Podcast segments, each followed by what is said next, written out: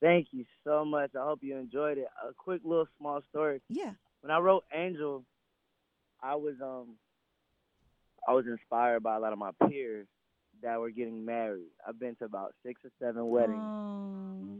since I graduated. I've DJ weddings. I've been a groomsman multiple times. I've been a best man one time, and I've caught the wedding garter at one time. That's what's like up. I've I've lived that that best man the wood era.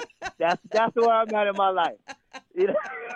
that's where I'm at in my life. So when I when I heard this beat for the first time, I literally was like, "This is a love song," and I took I took the time to take my put my creative self in the shoes of my friends, my close friends that I've been able to share their uh, wedding ceremony with, and I just wanted to kind of invoke the vulnerability of a man that's ready. And you know, and you know what's so and what's so sad about that though, Jae, is that when I heard it, I was like, "That's the kind of song that you want your man to feel about you."